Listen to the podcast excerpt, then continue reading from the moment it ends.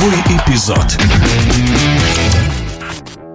Сезон в российской суперлиге по мини-футболу перевалил за свой экватор. Уже можно подводить промежуточные итоги и оценивать шансы команд в преддверии плей-офф. Об этом мы поговорили с чемпионом Европы в составе сборной России, бывшим игроком мини-футбольного клуба «Дина» Олегом Денисовым. В первую очередь он отметил усиление КПРФ. В трансферное окно команда подписала сразу несколько новых игроков, в том числе лидера сборной Казахстана Дугласа Джуниора.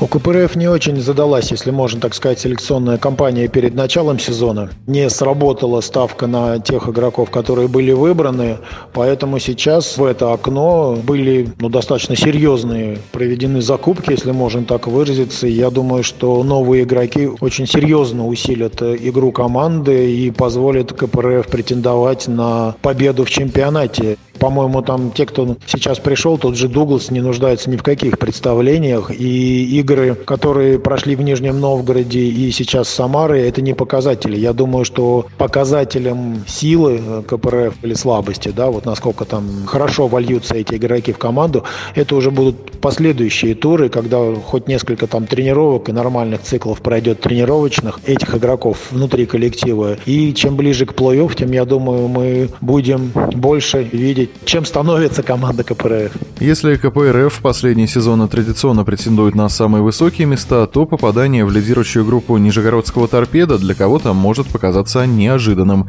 Олег Денисов считает, что делать выводы пока рановато, но при этом не отрицает прогресс подопечных Рашида Камаледина. Груздинова. Секрет движения вверх Нижегородского торпеда, думаю, кроется прежде всего в системной работе в клубе. Хотя, конечно же, надо понимать, что после чемпионата Европы многие игроки у соперников находятся в физиологической, там и психологической даже яме, что, конечно же, сказалось, например, на играх с тем же КПРФ.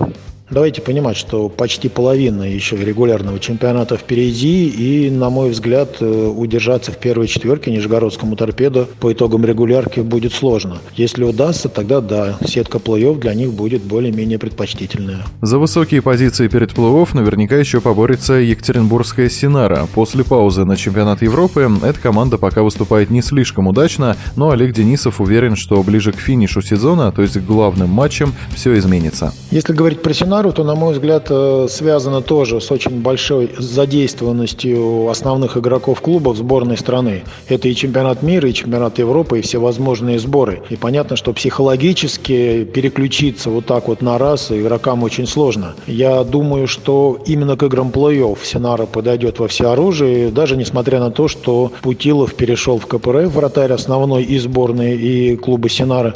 У них есть достойные замены, поэтому я думаю, что это будет очень серьезный серьезный соперник для любого, один из главных претендентов на победу в чемпионате в серии плей-офф. Напомню, текущее положение сил в Суперлиге по мини-футболу и шансы команд на вторую половину сезона в эфире радиодвижения прокомментировал чемпион Европы в составе сборной России, бывший игрок мини-футбольного клуба «Дина» Олег Денисов.